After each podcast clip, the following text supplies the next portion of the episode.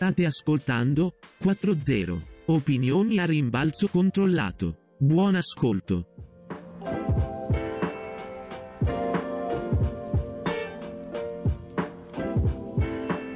Quando un uomo con la katana incontra un uomo con un tappeto, l'uomo col tappeto è un uomo morto. Parliamo di questo con eh, Emanuele Risso. Buongiorno a tutti. E Simone Costantini. Madonna, quanto razzismo in un solo intro. Non è razzista, era solo soprattutto la parte del tappeto. Un po' di luoghi comuni. E eh, non mi è venuto niente di meglio con l'Iran.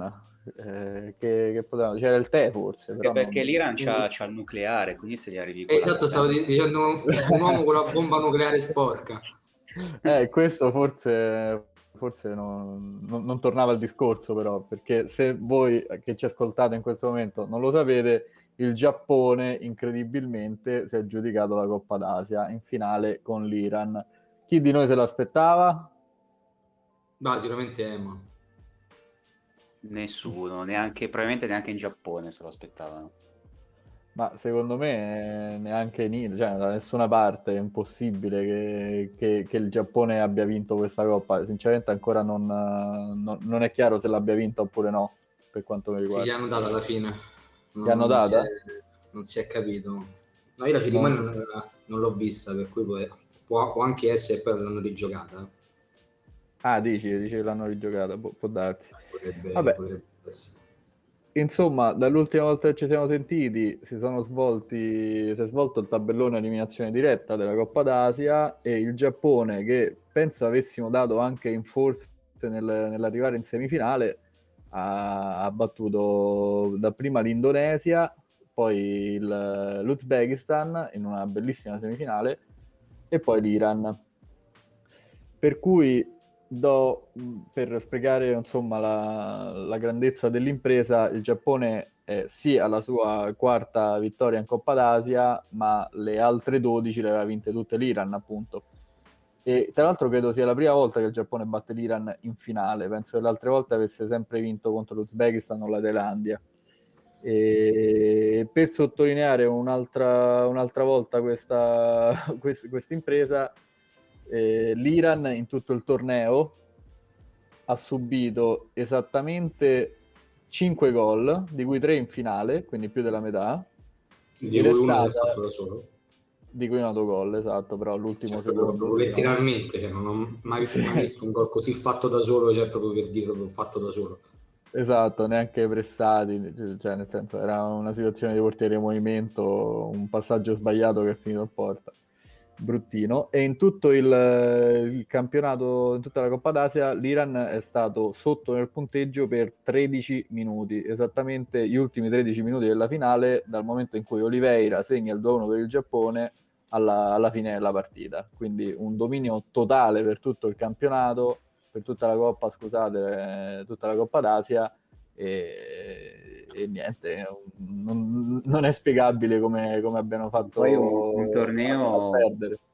Un torneo in cui non aveva mostrato la minima difficoltà contro, contro, chi, contro nessuno, no? Penso non avesse segnato mai meno di cinque gol in qual- tutte le partite, e era veramente andato in finale passeggiando, e evidentemente sono arrivati in finale con un tale livello di, di cioè anche magari di presunzione, dopo un, un tale percorso, si sono, vedendo anche il Giappone che comunque eh, ha avuto delle difficoltà, cioè già per, aveva perso la prima partita e si sembrava quasi già spacciato nei gruppi, e, e comunque non stava, non stava convincendo, oppure, quindi magari sono arrivati anche loro, hanno fatto lo stesso errore che abbiamo fatto tutti noi, e ha sottovalutato, e ha sottovalutato il Giappone. E poi, se non è una squadra, quella dell'Iran è una squadra completamente nuova, praticamente c'erano, da, rispetto al mondiale c'erano fo- solo credo quattro giocatori, tra cui tre che giocano in Spagna, Taiebi, Oladgobad e Abassi, e, e quindi sono tutti giocatori con poca esperienza, quindi probabilmente si sono ritrovati in finale che pensavano di aver già vinto, e diciamo, gli sia un po' ritorta contro questo atteggiamento. Sicuramente, penso che, che l'unica spiegazione plausibile fosse quella. Il Giappone sì, ha faticato parecchio, nel, un po' nel girone, ma soprattutto nella fase eliminazione diretta, perché già nei quarti di finale contro l'Indonesia eh, vanno sotto nel punteggio uno a zero, la ribaltano solo alla fine perché vincono al trentotto, e anche la semifinale li vede andare sotto con l'Uzbekistan. Uzbekistan tra l'altro è una delle squadre che più mi ha impressionato del, del torneo, una delle migliori credo, infatti io pensavo andasse in finale contro l'Iran, e invece il Giappone ribalta anche quella, sempre con un Oliveira capitano sugli scudi, e fino poi a vincere la finale senza, senza sapere bene perché, un po' come il calabrone che poi non era un calabrone, tutte quelle cazzate là, insomma. No, però che cosa ha... ci insegna questo? Come? Che cosa ci insegna questo? Che però... è uno sport, è uno sport non deterministico ma stocastico, quindi... Esatto, esatto. Questa l'hai, l'hai rubata, l'hai rubata a Maurizio Battista. L'ho rubata a, a, al mister Bellarte, che sicuramente avrebbe detto la stessa, la stessa cosa, però mh, in generale quando il livello di una squadra comunque è molto alto come quello del Giappone, perché il Giappone è messo, messo comunque in Europa, è una squadra che probabilmente si qualificherebbe al mondiale o, co- o comunque sarebbe al livello delle squadre che si qualificano al mondiale, forse in Europa, eh, è possibile che comunque se tu giochi cento partite e novantanove vinci, ma magari quella, quella la vai a perdere.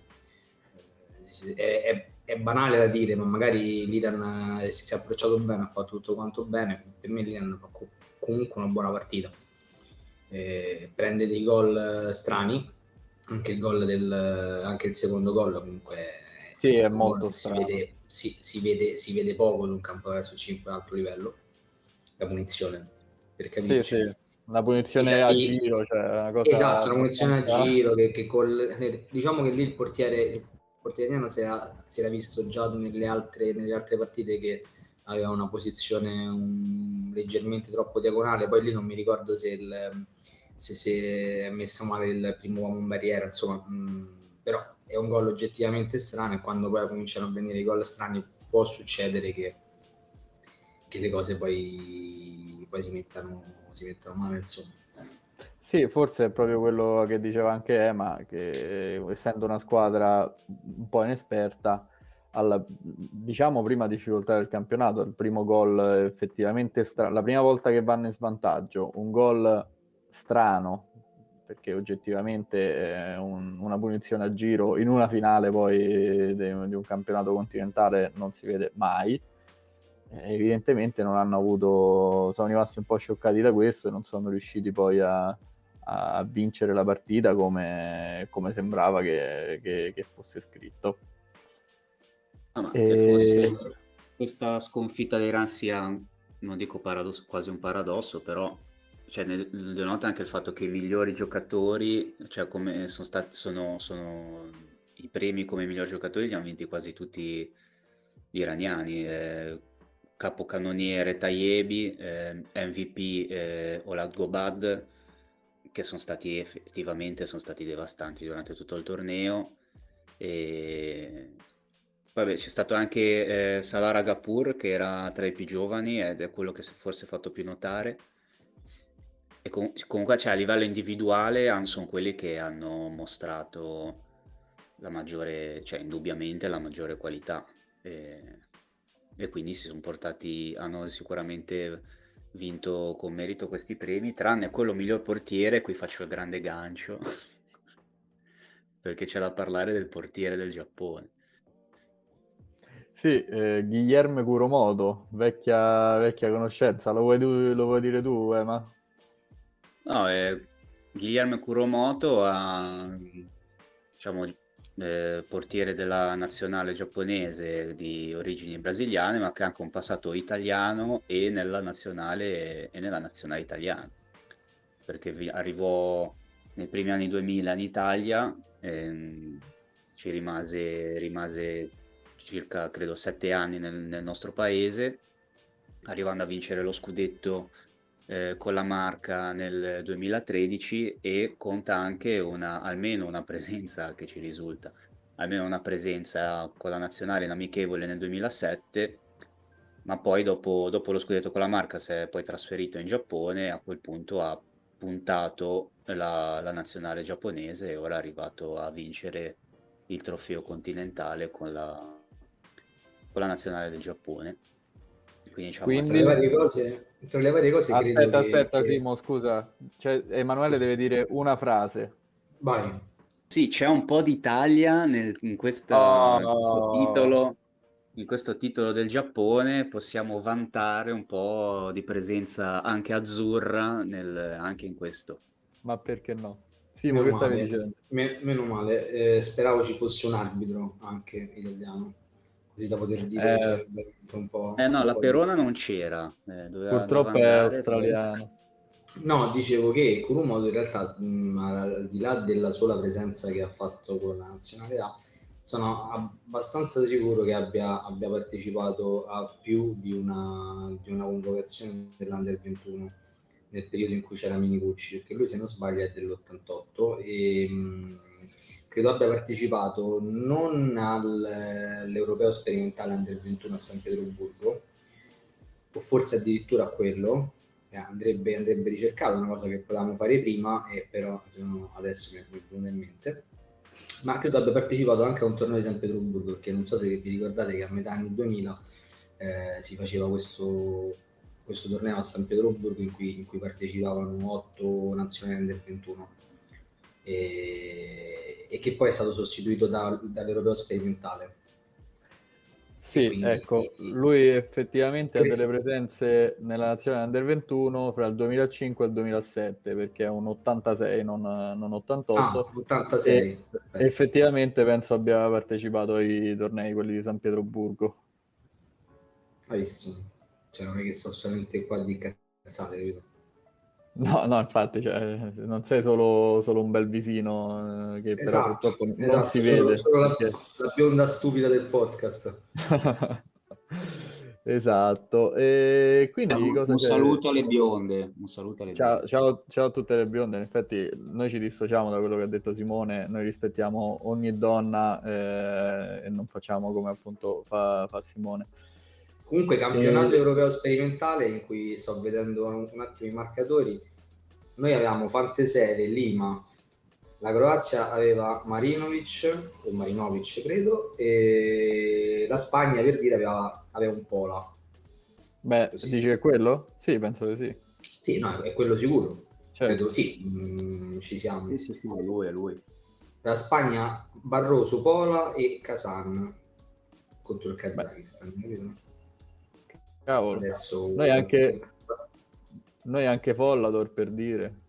Sì, esatto. Co- Coco Wellington, insomma, tanti giocatori che poi in Serie A ci sono rimasti per eh, c'era un ragazzo che giocava con me, sì, Bordignone giocava la brillante dove, dove stavo io, e c'era un altro ragazzo molto molto forte che faceva parte di quella spedizione, che era Douglas Fabricio Poltronieri.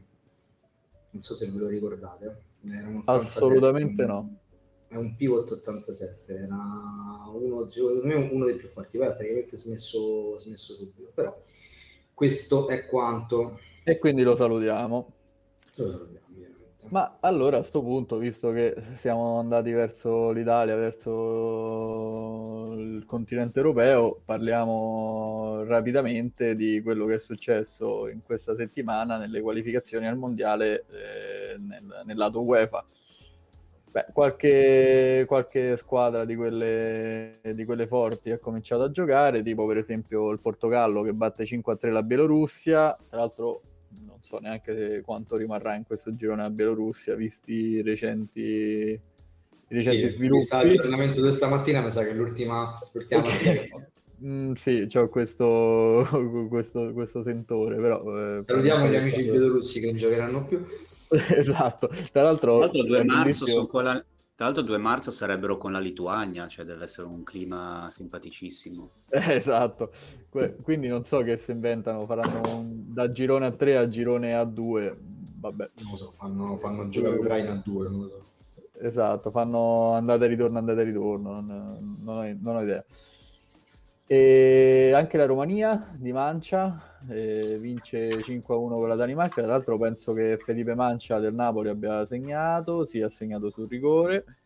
E, rimanendo su, su, sull'Italia, Norvegia, la Norvegia de, de, dell'allenatore italiano eh, perde dapprima quattro a due in casa con la Serbia, che comunque è un risultato tendenzialmente buono, la Serbia è un'ottima nazionale, eh, però poi perde nove a uno in Francia, quindi ecco, forse un po' meno buono. Però la Francia ha battuto anche la Croazia in amichevole, eh, sembra, sembra una nazionale molto molto ancora più interessante rispetto agli ultimi anni, che dite?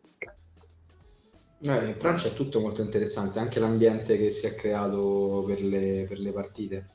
Hanno giocato davanti a tremila spettatori in un ambiente che sembrava più da basket che, che da calcio a cinque, quindi eh, sembra tutto un movimento in grossa ascesa, anche se c'è stato un rallentamento per il Blef Access. Sì, quello, quello sicuramente non gli ha fatto bene. E poi tra l'altro gioca anche il Kazakistan, che batte due a zero la Slovenia in, quello che forse, in quella che forse era la partita più interessante del, del, del, di questa tornata di qualificazioni, che purtroppo non, non abbiamo visto, non possiamo vedere, perché tutto ciò che riguarda il Kazakistan è segretato, non possiamo, non possiamo sapere mai, neanche non possiamo neanche vedere i gol fondamentalmente. E, gol da, tu l'hai visti? E come fa, sì. Detto? Conosci l'ambasciatore? No, se, su Instagram c'è un profilo molto interessante che è Kaz Football, anzi no, c'è Futsal Kazakistan, ecco, lo sto cercando adesso, in cui mettono tutti i gol del campionato e tutti i gol della nazionale. Lo vedi? Sì, è una bella fonte per il Kazakistan quello. Se, eh, ma io... In realtà i gol si vedono quasi, quasi tutti, ma su Instagram. Eh, ma io essendo il più vecchio del podcast non ho, non ho Instagram, quindi... C'è ecco, anche il canale allora... Telegram, Fabio. Ah, ecco, allora, allora questo... Per, però credo che, che il canale Telegram ti porterà dei problemi col sismi. Cioè, nel senso che un, e allora io sono già spacciato, perché... Però, però te posso ci dire, stanno venendo a prendere, ma... Per vedere i gol da pure... io ma accollo. Che tra l'altro c'ho pure il canale Futsal Inside, che sono russi, quindi addio, cioè questa è, quello... sparirò come la Bielorussia probabilmente. Quello è veramente una cosa da evitare. A me per esempio continua a scrivere il ragazzo russo che mi ha venduto la maglietta del K P R F, perché continuano a vendere magliette del campionato russo, eh, spiegandomi, continuando a proporre app sempre diverse per poterlo pagare fino a che non glielo bocca. Ma pure tipo in, in criptovalute? No, adesso tipo un mese fa ha proposto un'app assurda, lui è incazzato nero perché ecco, ecco. Eccolo, il eh, sisma incredibile. Ci hanno beccato. Vabbè, questa lasciala, no, questo sì, questo è direttamente il sisma. In realtà chiama... era il mio telefono, no? Simone.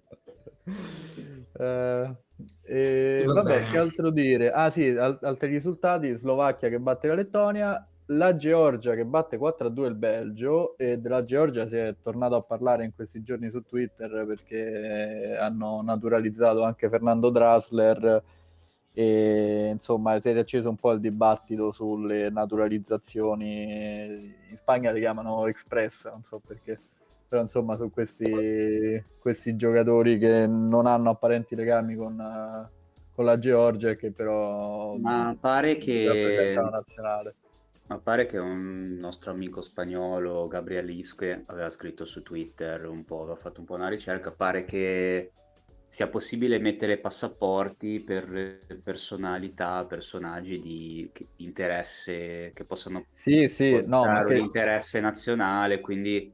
usano un po' questa, questo piccolo cavillo per elargire passaporti. Sì, ma che la Georgia possa... interna sicuramente. Eh, la Georgia può naturalizzare, cioè può dare la cittadinanza a chi, chi gli pare, è uno stato sovrano e non, non decide eh, nessun esatto. altro. Il problema è che la FIFA ha dei criteri per, per rappresentare una nazionale, che non basta la, la cittadinanza, ecco.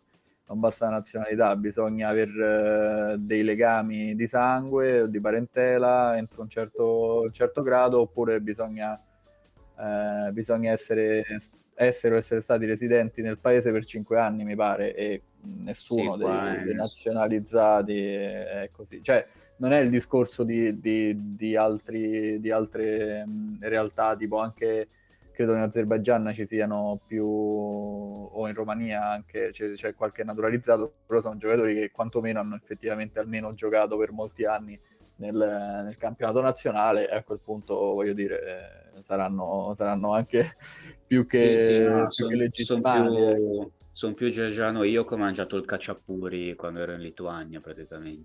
Esatto. Esatto. Altre cose mi dicono molto buono, ma quello con l'uovo messo in mezzo?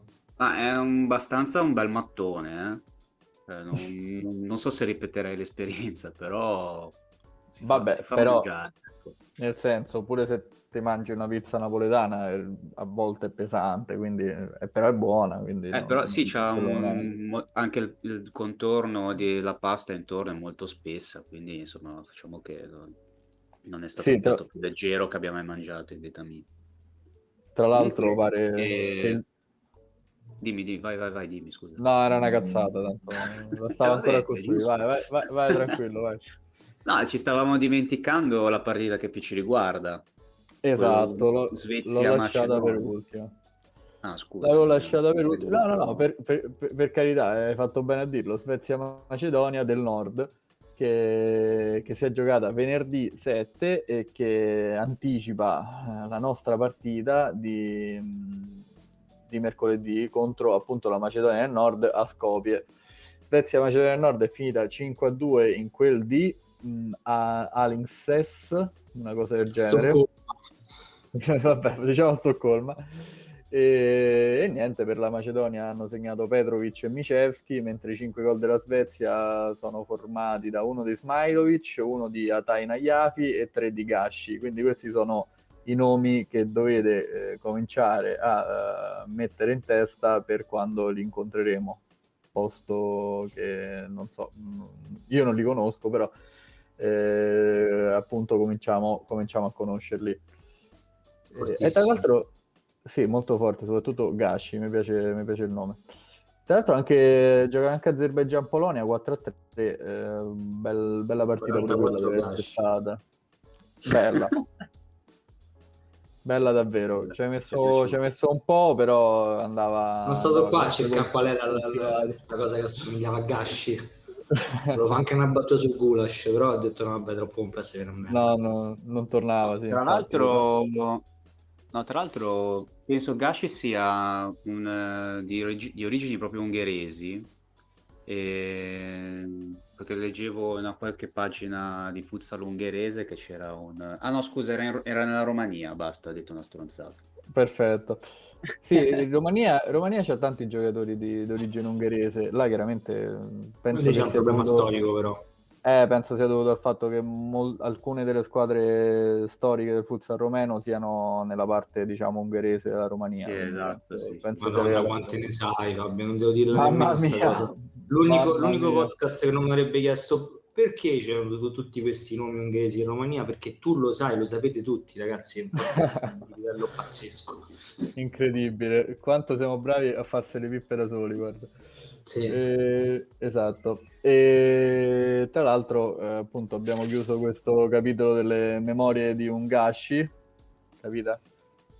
No, era un po', un po' storta, memorie di una Gaesha, vabbè, scusate. Sì. Mangasciante. Ecco, già meglio. Vabbè, basta cazzate. Torniamo invece eh, all'Italia, eh, ma non, non, non alla nazionale, ma ai, ai campionati che si stanno giocando, si sono giocati insomma in questi giorni, perché la Serie A, lo sappiamo, è ferma, visto che deve giocare la nazionale, ma si è giocata la Serie A due. Io faccio coming out, eh, non come Casillas che è un coglione, ma dico che purtroppo non ho, non ho visto non ho visto niente, quindi lascio la parola a voi per la Serie A due o la Serie B o quello che avete visto, insomma. Ma lo sai che da ieri io mi domando che cazzo gli è venuto in mente a Casillas e Pujol le fa, le fa quella cosa, cioè perché ma... gli veramente fa quella cosa. Ma cioè, quanti anni? Ah, non lo so, sicuro. Sì, sicuramente è stato aggravato. È stato Luis Enrique. È chiuso l'account. È stato acchiarato da Luis Enrique. Mannaggia. Vabbè. Torniamo, Vabbè. torniamo al futsal. Che torniamo a noi. Eh sì, torniamo a noi. Beh, io posso e... parlare un pochino del girone A, eh, dove, si è stat- dove è stato rinviato a Olimpia Verona, Sampdoria Futsal, per colpa ovviamente tra virgolette di Enrico Donin, che fa parte, eh, giocatore del Verona, che fa parte della, della, della nazionale in questi giorni. Quindi il Verona deve aver chiesto e ottenuto il rinvio della partita, cosa che è successa anche eh, per il Eco City, se non ricordo male. Sì, sì, sì. Nel girone B. E una giornata piuttosto curiosa nella se- nel girone A di Serie A due, dove ci sono stati ben quattro pareggi per tre a tre e tra eh, Aosta e San Spagnano, Leonardo Orange Futsal, eh, Domus Bresso e Città di Mestre, che risultato che sorprende un pochino, e Alto Vicentino Milano. E quindi abbiamo una classifica che vede Leonardo e Città di Mestre eh, primi con sette punti, appunto Città di Mestre che ha sorpreso un po' il pareggio esterno in casa della Domus Bresso, che aveva ancora zero punti fino a quel momento, e poi seguono insomma un po' di di squadre a sei punti, tra cui il, il Verona, che non ha giocato con la Samp, e Samp che ha, ha fatto i suoi primi tre punti nella giornata precedente e cerca di aggrapparsi a, a questo treno. E appunto sono stati anche i primi punti, tra l'altro, nei, nei rispettivi pareggi per Aosta e Alto Vicentino, che erano ancora zero punti. Alto Vicentino che aveva perso tredici a zero addirittura in casa del San Spagnano la settimana scorsa, e quindi insomma che riprende un po', si riprende un attimo. Quindi nel girone A, che avevamo detto essere abbastanza equilibrato, in effetti sembra vero, perché non c'è nessuno a punteggio, non c'è nessuno a nove punti in realtà, a punteggio pieno c'è ancora il Verona perché ha una partita in meno, ha sei punti in due partite, sì. Però, cioè, eh, però ci spe- speriamo tutti, e soprattutto Ema, che non vinca il recupero con la Samp. Vi attacco un po' di passione blu cerchiata. Sì, no, c'è, la, c'è solo il Verona con la possibilità di essere a punteggio pieno, e sì, questo, questo equilibrio si è visto anche comunque anche in questa giornata, che appunto eh, ci sono quasi tutti i risultati molto simili, molti pareggi e, mol- e tutte le vittorie sono state tutte eh, col risultato, col, col vantaggio minimo, quindi sì, si sta prospettando un girone abbastanza, abbastanza equilibrato. Poi appunto possono episodi come quel tredici a zero che mi aveva un po' scioccato la settimana scorsa può succedere, però insomma il girone, il girone A è sempre stato, insomma da quando, da quando lo seguo è sempre stato abbastanza incerto, ecco. Non c'è, non c'è, la, non c'è mai, non, difficilmente c'è la corazzata che magari trovi negli altri gironi. Non c'è l'ammazza campionato. Invece nel girone B, Simo, hai visto qualcosa? L'Eco City non ha, non ha giocato e, come ha detto, come ha detto Ema, in compenso ha fatto una amichevole con, con il Ciampino, se vi interessa, e ha pareggiato due a due venerdì sera. E l'Ossi ha vinto una partita difficilissima contro il Prato. Se vi capita di andare a vedere gli highlights, forse è una delle partite più belle del fine settimana, se non la più bella del fine settimana, con il Prato che è stato otto a sette, ma soprattutto come è avvenuta, è stato un più due del Prato, mh, poi pareggio, poi espulso Cimanghigno, poi di nuovo in vantaggio il Prato, sempre in vantaggio il Prato, poi passa sette a sei addirittura l'Ostia a un minuto dalla fine, riescono a pareggiare sette pari e a quaranta secondi credo Barra fa il gol, fa il gol dell'otto, dell'otto a sette, fa il gol dell'otto, dell'otto a sette, e l'Ornez pareggia tre a tre con, con la Roma, e la Lazio pareggia due a due con il Cesena, e Cesena che forse al momento è una delle sorprese del girone, e queste sono più o meno in realtà le, le prime squadre. Il Mantova uh, finalmente ha vinto ha vinto una partita, ha battuto, ha battuto sei a zero il, il, il, il, il, il ottima domanda, il, il cazzo ha battuto A P, ha battuto la P, quindi Quindi la squadra più a nord del girone ha battuto la squadra più a sud del girone, questa è una di quelle statistiche che sarebbero sarebbero da, da Giuseppe Pastore. E, ed ecco, questi sono un po' sono un pochino i risultati. L'Active Network, l'Active Network ha battuto il Città di Massa, quindi ha trovato i primi, i primi tre punti. E l'Italpol, anche che è partita molto molto bene, è partita veramente molto molto bene, eh, ha battuto, ha battuto l'Eur Massimo eh, nell'anticipo di venerdì sera e eh, è salita a sette punti, quindi al momento dovrebbe essere in testa alla classifica. Quindi queste sono un pochino, anzi no, l'Ostia è in testa alla no. classifica, scusate, esatto. l'Ostia è in testa alla classifica, no, perché eh, io sto, sto andando sui risultati a memoria. Ok, quindi c'è davanti un fenomeno, d'accordo? Quindi la classifica Vabbè. te la sto facendo a memoria. Però sì, che cazzo sei, Rain Man? Eh, vabbè, ma lo sai che la Serie due e la Serie B sono il mio, il mio mondo. Il tuo pane. Il mio, il mio habitat, quello in cui io navigo meglio. Un altro dato che ho notato è che Lido di Ossi adesso ha otto gol subiti, quindi vuol dire che ne aveva subito uno solo fino alla partita col Prato. Sì, ma eh, comunque eh, io credo che eh, pochi dati contino meno dei gol fatti e dei gol subiti a calcio a cinque e della differenza reti.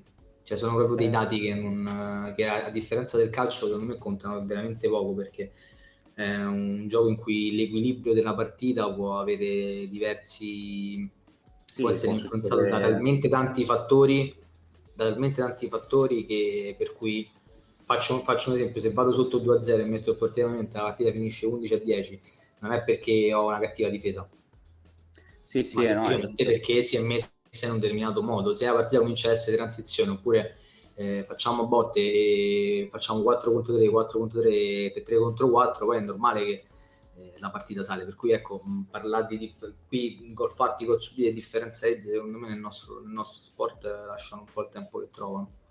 Sì, conta sicuramente di meno. E, tra l'altro, quindi nel girone B quelle a punteggio pieno sono il Lido di Ostia a nove e il Modena Cavezzo a due, perché anche là, essendoci una squadra in meno, c'è, c'è una squadra che riposa, eh, essendo un girone da quindici. E gancio incredibile, potrebbe diventare un girone da quindici anche il girone C, perché brutte voci su, su, sul Catanzaro che, che vabbè, sabato perde in casa col Canosa, però insomma pare che, che ci sia il rischio che, che rinunci alla categoria. E nel girone C il, i risultati più, più diciamo più di rilievo sono il Regalbuto che vince a Molfetta sette a quattro e il Manfredonia che vince a Bovalino sei a tre, e che quindi Regalbuto e Manfredonia sono le due squadre a punteggio pieno del girone.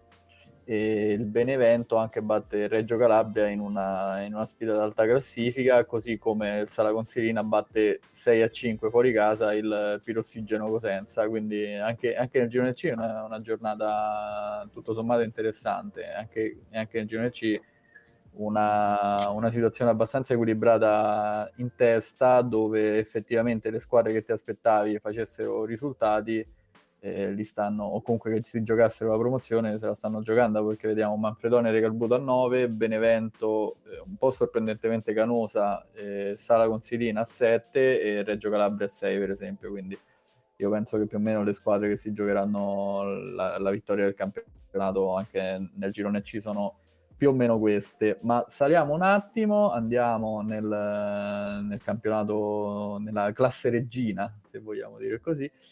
E, e parliamo un attimo di Serie A, perché niente, è così, perché vogliamo fare i pronostici, no? È un'altra, un'altra bella giornatina, eh? Esattamente, le, tra l'altro derby incred- campani è incredibilmente quattro squadre campane e si affrontano tutte e quattro in questa, in questa giornata fra, fra di loro, incredibile. Con Eboli e Avellino, che non mi ricordo come lo chiamava il direttore Scalabrelli, il derby non mi ricordo come. Ah, oddio. Il derby, questa la so, questa la so, il derby picentino, direttore ah, studiato, mamma mia, direttore sia fiero di me, la prego. Ma cos'era, un fiume? No, penso sia un complesso montuoso, una cosa del genere. Se viene, in puntata, se viene in puntata Valerio, gli, glielo facciamo dire. Ma voi possiamo fare una domanda semplicemente che... anche che immagino si domanderà chi è che ci ascolta, ma Valerio che fine ha fatto? Valerio è vivo e lotta insieme a noi, sta facendo del, del lavoro oscuro per, per, per quattro zero, per cui sappiate che è in Donbass. Un'altra volta, es- esattamente, eh, sa- sappiate che dietro a tutti i grandi successi che sta raggiungendo questo podcast c'è sempre... C'è, c'è un grande Scalabrelli. C'è un grande Scalabrelli, dietro ogni grande podcast c'è un grande Valerio. Che salutiamo. Che salutiamo, direttore, ci manchi. Allora, eh, parliamo quindi sotto forma di pronostico, su, chi se ne frega. Io vi dico i risultati, poi mi dite, mi fate un, il pronostico e una piccolissima preview della partita, se ve la sentite. Chi se la sente di cominciare? Vado, dai. Se dai, coraggio. Questa forse è la più semplice de- delle due campane. Napoli contro Real San Giuseppe. Vabbè, uno handicap. Uno handicap addirittura. Handicap sì, da quanto? Da meno tre virgola cinque. Eh, no, vabbè. No, questo non credo. Ammazza. Però... Dai, dai, tre virgola cinque no, sì, troppo, anche perché San Giuseppe eh, credo ci abbia solo un punto, cre- credo che, che ci tenga a muovere la classifica, quindi non, non, non credo che ci riuscirà, però che, che vinca di, di tre o quattro gol il Napoli, no, non lo so, però questa è la tua chiamata, eh, Ema, Feldi Eboli, Sandro Abate, il derby vicentino. Il derby vicentino, bella... la gatta da pelare, ma io dico io dico Eboli senza Eboli handicap, non lo so. E ancora Ema, L ottantaquattro Ital Service. L ottantaquattro Ital Service, azzardo un due. Mm. E attenzione a Cuzzolino ex infiammato, però, eh? Attenzione. Eh, Simo, ci spostiamo verso il mare. Fortitudo Pomezia, Meta Catania. Bella. Due. Due, anche perché la Meta eh, sta facendo un po' più fatica di quello che, che sembrava, quindi e anche la Fortitudo Pomezia in realtà sono due squadre in cerca di riscatto, quindi bella partita. Ancora Simo, Petrarca Olympus. Uno, sorpresa. Eh, bella sorpresa. Eh, perché credo, credo sia arrivato il momento di fare punti. Eh sì, per il Petrarca serve, altrimenti sarebbe crisi patavina, se si dice così. E, Euganea. E, e, Euganea, bella pure Euganea. E, Ema. Ema. Il, il derby isolano, no, non è un derby, sono solo due squadre di isole diverse. Melilli, Monastir Cosmodo, Monastir derby mediterraneo, derby del Mediterraneo. Non è vero poi perché beh no, sì, che, che mare che mare è? Sì, vabbè, dice tutto, tutto mediterraneo. mediterraneo. Sì, vabbè, sì, questo questo dai. Siamo d'accordo, dai. Melilli Monastir. Eh, il Monastir viene dalla vittoria, Melilli ha bisogno di punti, mm, però azzardo un due anche qua. due, bello. Mi ha, convi- e... mi ha convinto Simo in queste settimane sulla bontà del progetto Monastir. E quindi era tutto un piano per farti perdere questo pronostico. E, eh, quindi, ma... vincerà, e quindi vincerà il Melilli, chiaramente. Esatto. E adesso ti chiedo Ciampino Pistoia, sempre a te Ema, ricordando però che è una delle partite su Sky e che quindi non si giocherà a Ciampino ma si giocherà a Montesilvano in Abruzzo. mm, Ciampino Pistoia e qui sparo l'X. mm. Io avrei detto uno perché il Ciampino è parecchio, parecchio in cerca di, di punti, però eh, ci sta anche un, un pareggio. L'altra partita di Montesilvano è invece per Simone Pescara Camedosson. Due.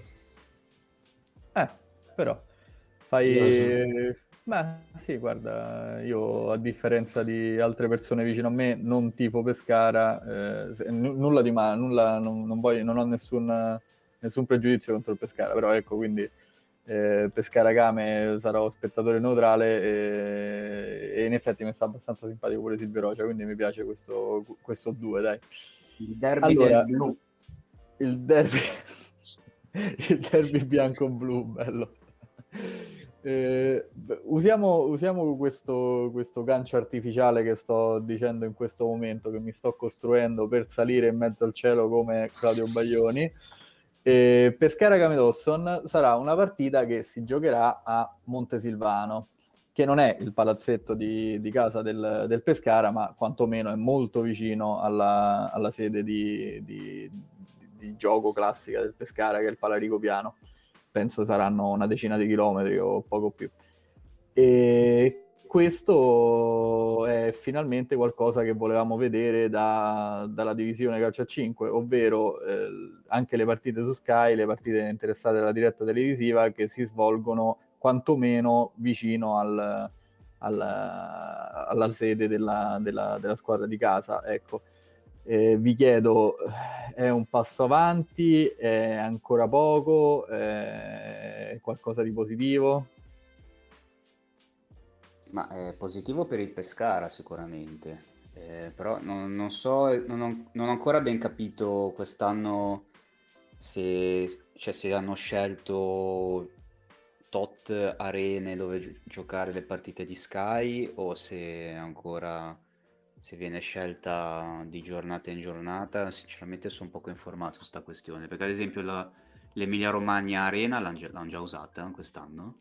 Sì, hanno usato per le prime due giornate l'Emilia Romagna Arena, per la credo terza e quarta useranno la, appunto il, il Palaroma di, di Montesilvano, e poi più in là anche, ci saranno anche le, delle partite a, ad Aversa, tra cui... Okay.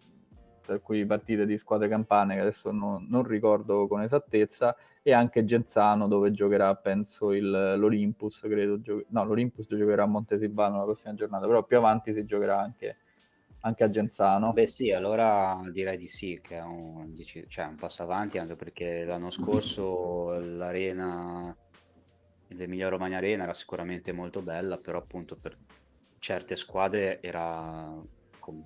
fosse un, cioè per quasi tutte le squadre era quasi fosse una trasferta in più, eh, invece che una partita in casa, quindi avere una, organizzare questa cosa su più arene, su più palazzetti che possano essere veramente palazzetti di casa per la squadra di casa è buono sia per la, per la squadra di casa, ma anche in termini di, di pubblico, cioè voglio dire, un Pescara che gioca a Montesilvano chiaramente te lo riempie il palazzetto.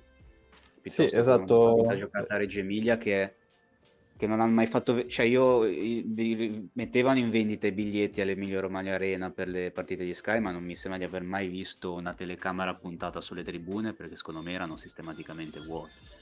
Perché... Sì, erano sempre abbastanza vuote. Tra giusto l'altro... noi malati possiamo andarci da tifosi neutrali a vedere le partite, eh, però. Beh, non...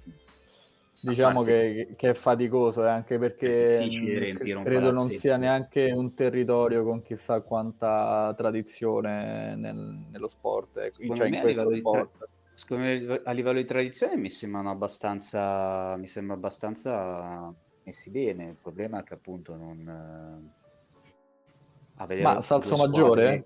Che... In provincia no, di Parma? Mi, riferi... mi riferivo all'Emilia Romagna in generale. Ah sì, beh, però insomma l'Emilia Romagna è anche, sono... anche vasta. Sì, no, è vero, quelle...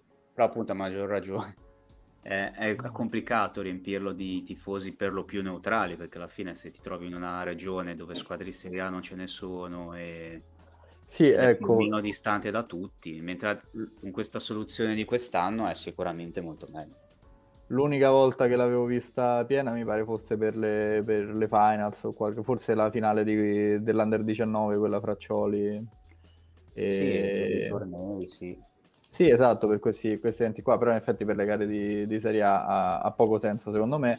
Tra l'altro sottolineo il fatto che ieri sera eh, su, sempre su Sky, sempre a Montesilvano, si è giocata Tiki Taka Francavilla contro Pescara, E, tra l'altro il Monte, Montesilvano è proprio dove gioca il Francavilla nelle partite di campionato, e c'era il pienone, eh, era un ambiente mo- molto bello, eh, e quindi che ha, che ha favorito anche un po' lo spettacolo, tra l'altro tra l'altro la gara in un, in un due a due in cui il Francavilla con, col suo quattro a zero ha messo in forte difficoltà il Pescara, andando avanti due a zero, e il Pescara poi l'ha ripresa col, col portiere in movimento. Però insomma, bella partita che, che, che dimostra che questo sport fatto con o senza pubblico è, è uno sport diverso, quindi ci auguriamo che, che, che la divisione faccia ancora meglio di così, e che tutte le squadre, o quantomeno quelle che hanno dei palazzetti adatti, possano giocare in casa anche, anche in diretta televisiva, ecco. Parlando brevemente del... Ah, no, vai, scusa, vai. L'unica cosa che, no, l'unica cosa che mi domandavo è perché in tutto questo il Palazzo dello Sport di Catania non viene, non viene inserito tra... Tra, le, tra, tra i palazzetti in cui può andare Sky, che comunque aiuterebbe anche la parte siciliana con due squadre, Melilli e Catania. Anche, anche a Avellino mi sembra anche Avellino mi sembra abbia un bel palazzetto, non è lo stesso. Credo della, sia un, del, credo sia un problema di mi, credo sia un problema di misure del campo lì, però. Credo anch'io, penso che è un po' piccolo. Sì, se vuoi mettere no. anche quello a bordo campo, effettivamente sì. Eh, credo ci sia il problema delle, delle misure del campo, mentre invece comunque il, eh, Catania mi sembra, mi sembra abbastanza grande. Sì, infatti potrebbero, potrebbero, potrebbero andarci. Invece mi sa che eh, avevo letto il programma tempo fa, avevano fatto il programma de- delle gare su Sky del girone d'andata. Mi pare che si tornerà a Salsomaggiore proprio con, non mi ricordo se il Catania o il Melilli, però insomma mi aveva fatto strano che eh, hanno avvicinato tutte le squadre tranne, tranne le siciliane, che in effetti si, si poteva fare meglio forse da, da quel punto di vista, ecco. E quei coracci dei sardi a cui nessuno interessa in realtà niente. Sì, vabbè, esattamente. esattamente. Che tanto per loro è uguale, li mandi, li mandi. Esatto, loro comunque stanno sempre fanno, devono comunque sempre prendere l'aereo, poracci, quindi eh, un, un saluto agli amici, agli amici sardi che, che vivono questa situazione. Eh, stiamo parlando del femminile e sottolineiamo giusto qualche risultato strano, perché il Morfetta neopromosso batte la Lazio uh, al Pala, no, non al Palagenza, scusate, a Fiano Romano, che è dove gioca la Lazio, per sei a tre.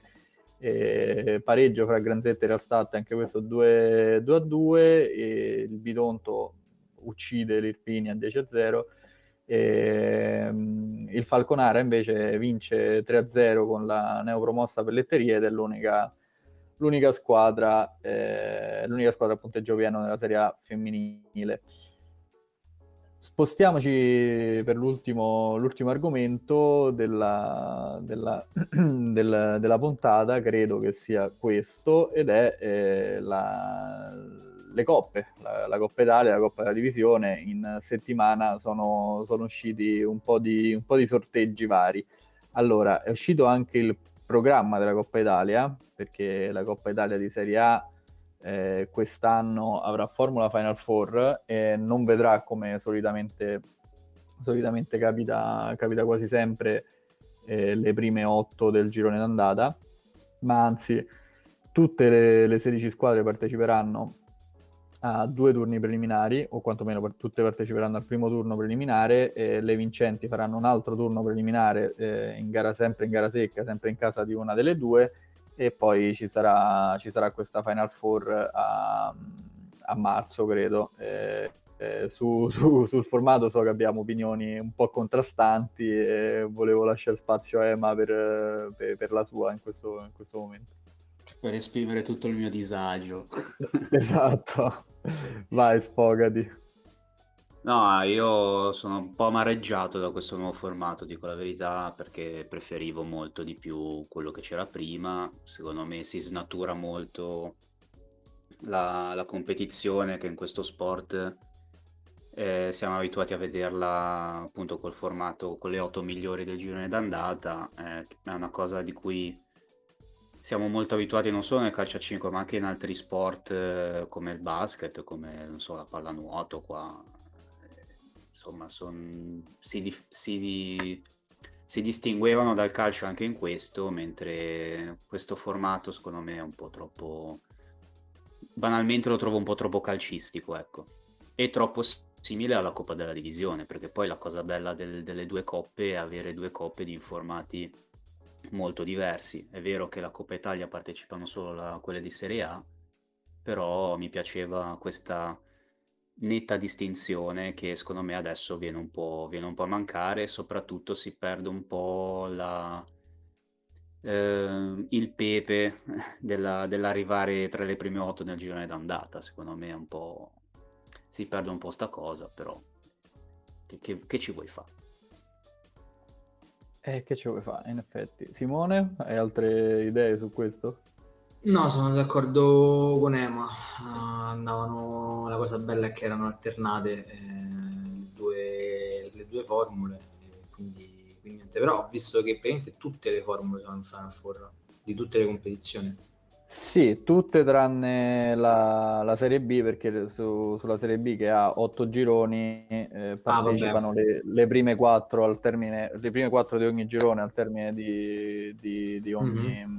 Di ogni, di ogni girone d'andata, e poi però di quelle quattro faranno un'eliminatoria fra di loro, e una squadra per girone parteciperà alla, alla Final Eight. E, mentre per quanto riguarda la Serie A due, per esempio, eh, comunque si aspetteranno le migliori del girone d'andata, ma essendo tre gironi, che non è un numero molto semplice per organizzare i tornei, eh, si, si saranno qualificate dalla... tutte le prime, le seconde, le terze, le quarte, le quinte e la migliore sesta, e anche lì ci saranno delle teste di serie, e poi si, si, due turni preliminari e poi si andrà in Final Four. E in effetti, cosa che non abbiamo detto della Coppa Italia di Serie A, c'è questo formato con otto teste di serie, che sono le otto che hanno fatto i playoff l'anno scorso, che sono state sorteggiate ognuna contro una, di, una non testa di serie, quindi le neopromosse, la Came, la Meta e la Real San Giuseppe, che l'anno scorso sono arrivate... sono arrivate peggio. E leggiamo eh, gli accoppiamenti del primo turno, che si svolgeranno il ventiquattro gennaio, si svolgerà il ventiquattro gennaio, e tra l'altro molte partite già si sono viste o si vedranno nei prossimi giorni, perché abbiamo Petrarca Monastir Cosmodo, Italservice L ottantaquattro, Feldi Eboli Game Dawson, Pescara Meta Catania, Ciampino Fortitudo Pomezia, Olympus Real San Giuseppe, Sandro Abate Melilli e Napoli Pistoia. Quindi mi pare che quattro di queste otto gare si sono già, si sono già viste nei, negli scorsi giorni. È un dato un po', un po', un po' particolare. E invece abbiamo accennato la Coppa della Divisione, eh, mia grande, mia grande compagna, che eh, ha quasi chiuso il secondo turno, manca solo Real Fabbrica e Roma, che, è stata, che era stata rinviata a causa di molte positività al Covid per, per il Real Fabbrica, quindi è stata rinviata al dodici ottobre, questo mercoledì. E abbiamo quindi anche gli accoppiamenti dai trentaduesimi in poi. Que- è uscito anche il, il formato, quello che rimaneva di sape- da sapere del formato della Coppa della Divisione, e quindi adesso sappiamo che tutto il tabellone è già, è già stilato. Quindi è stato fatto questo tabellone sempre per criteri di vicinanza geografica, eh, per cui c'è una parte alta del nord e una parte bassa del sud, e, e questo sinceramente non mi è piaciuto troppo, nel senso che eh, io capisco il criterio di vicinanza geografica per, per le squadre che, che effettivamente se no si trovano eh, ad affrontare trasferte di complicate. Eh, però mi sarebbe piaciuto vedere questo, questo criterio essere abbandonato quantomeno dagli ottavi di finale o dai sedicesimi di finale, perché insomma a un certo punto le, le partite sono poche e si poteva dare anche un rimborso, non so, però insomma tant'è. Questo, questo è il, il, il formato. Eh, che ne si pensate? Poteva dare, scusa? Sì, ho detto una parolaccia, un rimborso alle squadre che dovevano fare trasferte lunghe, però eh, in, un mondo, in un mondo ideale mi, mi faceva piacere ah, pensare che... Ma cosa sei, a Topolini? A... esatto, ma, magari, e invece no, niente, eh, quindi sì, vedremo quello, quello, quello che succederà. È, e... vero, è anche vero che man mano che si riducono le squadre rimanere vicine è sempre più difficile, quindi... Sì, esatto, quindi a maggior sì, ragione. I trentaduesimi giocano quelle vicine, una delle due viene eliminata, quindi già dai sedicesimi l'avversario sarà più lontano di prima. Sì, tendenzialmente sì, però a maggior ragione, visto che le distanze aumentano in ogni caso, io speravo che dagli ottavi di finale quantomeno si potesse vedere qualcosa, un sorteggio integrale per mischiare le carte. Invece... Sei sicuro che sarà per vicinanza? Sì, sì, è per ottavi. Vicinanza, sono sicuro, sì, sì, è uscito tutto il tabellone con chi incontra chi, quindi... Eh, per esempio vi posso dire che un uh, teorico sedicesimo di finale dovrebbe essere Italservice contro Pescara, che già nel prossimo tu- non in questo ma nel prossimo turno potrebbero scontrarsi due squadre di, di Serie A, cosa un po', un po' strana, però effettivamente potrebbe succedere. Anche Ciampino Monastir potrebbero, potrebbero incontrarsi, e anche in teoria Real San Giuseppe e Sandro Abate, quindi già nei sedicesimi qualche squadra di Serie A potrebbe, ci potrebbe essere un incontro fra squadre di, eh, di alta classifica. Ciò significa che si fa spazio in altri accoppiamenti per, per le squadre di, di Serie A due e di Serie B. Questo invece lo trovo più, più bello, però eh, ecco, eh, il bello delle competizioni di stile F A Cup è anche che non sai mai chi incontri nel turno successivo, e rende tutto più, più interessante per quanto mi riguarda. Eh, abbiamo accennato al Pescara nel, nel, in questi sedicesimi di finale ci sarà questo derby tra Academy Pescara e Pescara, il derby dei derby. Esatto, il derbissimo. Eh, per chi non lo sapesse, sono più o meno la stessa società. Eh, diciamo che l'Academy Pescara, che è in Serie B, è un, una sorta di vivaio allargato del Pescara, è una sorta di squadra B, anche se non sono non sono non sono come si dice eh, previste squadra B nel calcio a cinque. Esatto, è una, una soluzione di emergenza che ha trovato il Pescara a questo surplus di giocatori che aveva, e quindi già dall'altro anno fa un l'altro anno ha fatto il campionato di Serie A due, retrocesso, e, e quindi niente, si incontreranno come fu in Coppa del Re Real Madrid e Real Madrid Castiglia, là forse era in finale, credo. Confermo, era in finale. Ecco, e incredibilmente vinse il Real Madrid, quindi vedi, chissà se stavolta invece il l'Academy no, Pescara Real Madrid Castiglia andò in Coppa delle Coppe. Sì, vero, e arriva pure tipo ai quarti di finale, in semifinale. Mm, che, guarda, vorrei dire una cosa, credo persa il primo turno contro il West Ham, che era in Serie B inglese, quindi proprio una, una partita strana. Quindi una, una partita strana davvero. Aspetta, eh, vediamo. Strana. Credo vediamo fosse West Ham. E quindi insomma questo, questo accoppiamento particolare che, che sembra il meme di Spider-Man che, che si indica, che indica l'altro Spider-Man. Sì, in effetti c'hai ragione tu, Simo. Mentre la, la, l'amata Samp de, di Ema eh, scont- si scontrerà con il Città di Massa, quindi un primo turno, un primo turno scusa, un trentaduesimo di finale già complesso per la, per la Samp e anche per il Città di Massa, perché sono due delle squadre più forti del girone A, se non sbaglio, giusto Ema? Sì, e soprattutto erano arce- un acerrimo rivale l'anno scorso, perché era...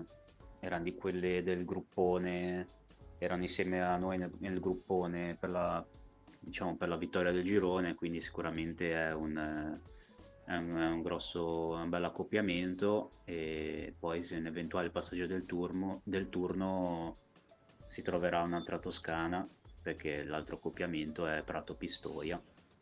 Sì, esatto, sarebbe... altra squadra di Serie A, potreste trovare un... una squadra di Serie A, quindi c'è un ipotetico Sam... Samp Pistoia o Massa Pistoia, che è una, diciamo, un... sarebbe un bel revival della, della due dell'anno scorso. Sì, vero. E altre partite interessanti sono sicuramente, beh, Leonardo e Monastir trecentosessanta l'hanno dovute mettere insieme per forza per il discorso di prima, che sono le uniche due squadre sarde rimaste, e che sare- saranno accoppiate nel, nei sedicesimi a Sporting Hornets Ciampino Aniene. Partita più che interessante secondo me, non escludo che potrei andare a vedere che succede. E, e poi in, uh, un po' più in basso, un po' più a sud diciamo, eh, c'è anche Cusmolise così di Genzano, che è la partita che è stata rinviata questa, questa settimana per, per gli impegni di, de, dei giocatori della nazionale delle Cosidi, e anche abbiamo Benevento Real San Giuseppe, molto, molto interessante. Quindi già nei trentaduesimi partite, partite interessanti, è quello che, che volevamo, quello che vogliamo quantomeno dalla, dalla Coppa della Divisione. L'unica cosa che rimane da sapere della Coppa Divisione è chi la vincerà e dove sarà la finale e quando sarà la finale, ma questo poi ve lo diciamo quando lo sappiamo pure noi, va bene? Salso Maggiore. Dici Salso Maggiore, Timo? Ma penso di dai. Però Salso Maggiore è nord, invece tu quella, là, quella partita là è nord contro sud, dovresti fare al centro, no? Tipo a Genzano. A Genzano è perfetto. Eh. Sarebbe, sarebbe una bomba. Vabbè, eh, che ne so, abbiamo finito? Ma io, Fabio, che dire, siamo stati bene insieme, abbiamo parlato, abbiamo bevuto, eh, quindi... E quindi mo andiamo a mangiare pure. Sì, vedete, io adesso devo, devo studiare, però... Vabbè... Eh, andiamo a mangiare che... due gashi al pesto. Ed eccoci qua. Va bene, allora vi auguro un buon pranzo, un buono studio e buon, buon qualsiasi vita. Cosa stiate facendo a voi, a voi ascoltatori. Ciao, buon a presto. Buon inizio di fine settimana, arrivederci.